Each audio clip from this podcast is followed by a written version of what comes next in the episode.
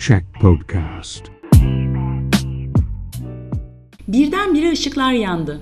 Kalabalık caddeler, pırıl pırıl mağazaların reklam ışıkları rengarenk aydınlanıverdi.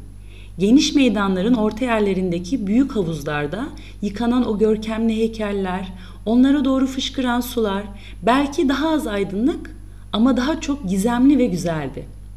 Işıkların yanı vermesiyle birlikte suyun fışkırışı, mermerin yıkanışı, elektriğin renkli ampuller içinde yanıp sönüşü, şehrin üstünden gülüp geçti ve Roma'da akşam oldu. Köşe başlarında seyyar satıcılar, yeşil gözlü İtalyan delikanlıları, sert hatlı, kalın İtalyan kadınları renkli eşarplara doğru eğiliyor, eşarplar dalgalanıyor, boncuklar, gümüşler, ucuz yüzükler, küpeler, tesbihler parlıyor ve onlar işportacılar kalabalığın ultusunu bastırmaya çalışarak bağırıyorlardı. Hey, signora, signora! Kalabalık o büyük caddeler, yüzyıllık taş yapılar boyunca kaynaşıyor, yeşil gözler, güzel erkekler, çirkin, soğuk kadınlar geçiyordu.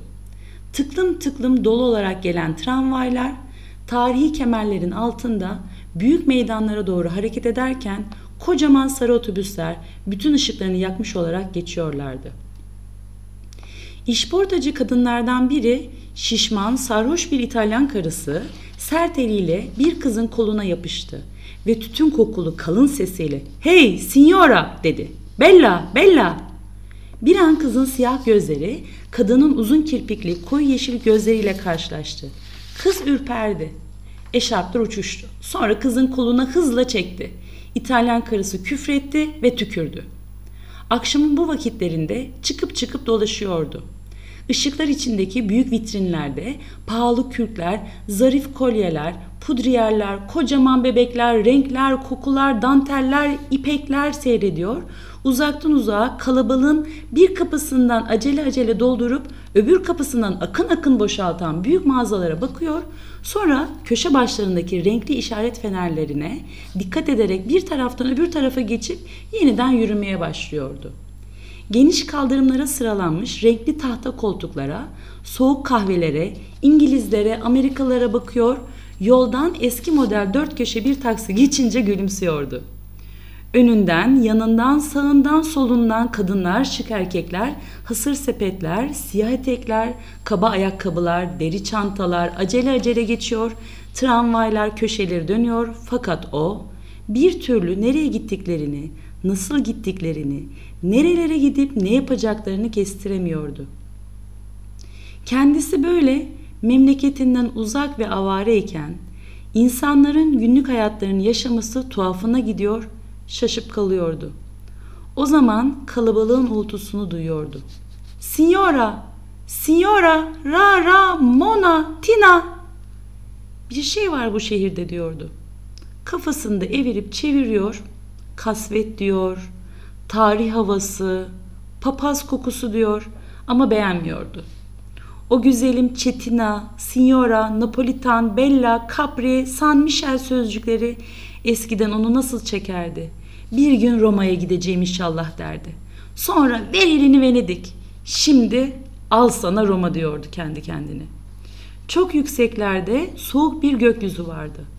Sonra eski taş yapılar, eski taş duvarlar, kemerler, tarihi kapılar, karanlık pis ara sokaklar, sokaklara kurulan şamatalı pazar yerlerinde kavgacı, hırsız satıcı kadınlar, domuz sucukları, sert peynirler, parlak asırdan Napoli sepetleri, cıncıklar, boncuklar.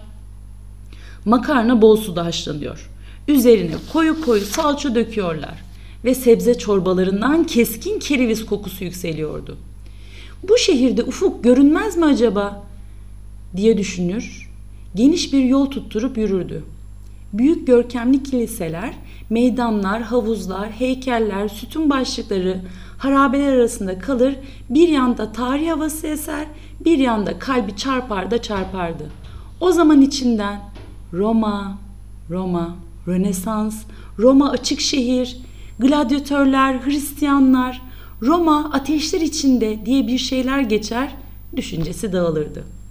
Küme küme papazlar, sandaletli çıplak ayaklar, kolalı başlıklar, sarı sarı yüzlü rahibeler, dua kitapları, fısıltılar arasında kaldığı zaman gözleri iri iri açılarak onlara katılıp yürüyordu.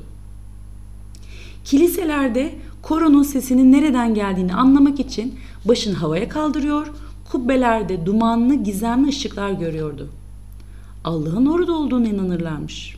Allah, Allah, Meryem, İsa, Ruhul Küdüs, Haçlılar, sana melekütü semavatın anahtarını vereceğim. Allah'ın orada olduğu inanırlarmış.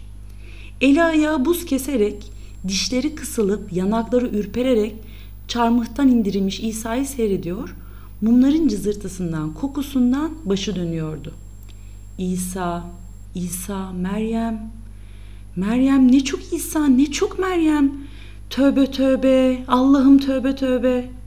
Bazen çevresinde gürültülü, sevimsiz bir halk olurdu.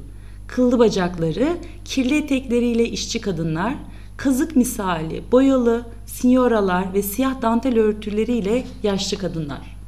O zaman kilisenin boşluğuna, mozaiklere, mum ışıklarına karşın hiç heyecanlanmadan durur, tozlu sıralara, çatlak rutubetli duvarlara bakar, iş olsun diye dikilirdi.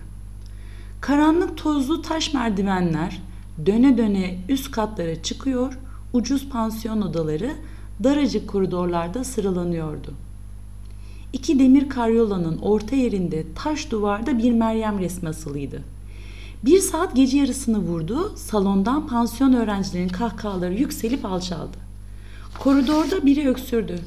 Sonra o kırık bükük konuşma yeniden başladı. Meryem sakin bir yüzle dinlemekteydi. Bir kız sesi perdeler diyordu. En çok perdeleri özlemişti. İşlemeli, büzgülü, çiçekli perdeleri. Evin güler yüzüydü onlar. Nere domanide fatalar, brodiyalar, püf. Bir de balkonlara, bahçelere asılan o sakız gibi çarşafları, o sabun kokulu, rüzgarlı çamaşırlar arıyordu gözleri. Mahmut Paşa'dan söz ediyorlardı. O renkli çinkoleyenler, el tasları hele hele diyorlardı. O küçücük birlik cezveler, fırından pişkin ekmekler, nar gibi börek tepsileri, ya sulanıp süpürülmüş kapı önleri, güneşe karşı kova kova sulara devrilip yıkanmış mermer merdivenler. Sonra iki küçük kahkaha arasında başka biri küpe diyordu. En çok küpe çiçeğini severim. Hayranımdır vallahi. Daha üflemeden nasıl da titreşir.'' Bir de fesleyen, fesleyen. Son içlerinde tuhaf bir ezginlik. Elle tutulamayan fakat kuvvetle hissedilen bir noksanlık. Soruyorlardı. Hani ruh? İtalyan ruhu. İtalya'nın Akdeniz'i. İtalyan. Daha sonra uyuyakaldılar. Memleketten uzakta, küçük çocuklar gibi dudakları bükülü, renkleri sararmış, bir pansiyon odasının taş duvarları arasında. Şimdi Meryem onları koruyor. Dalgın dalgın Türkiye'yi, perdeleri, günlük güneşlik sokakları ve küpe çiçeklerini düşünüyordu.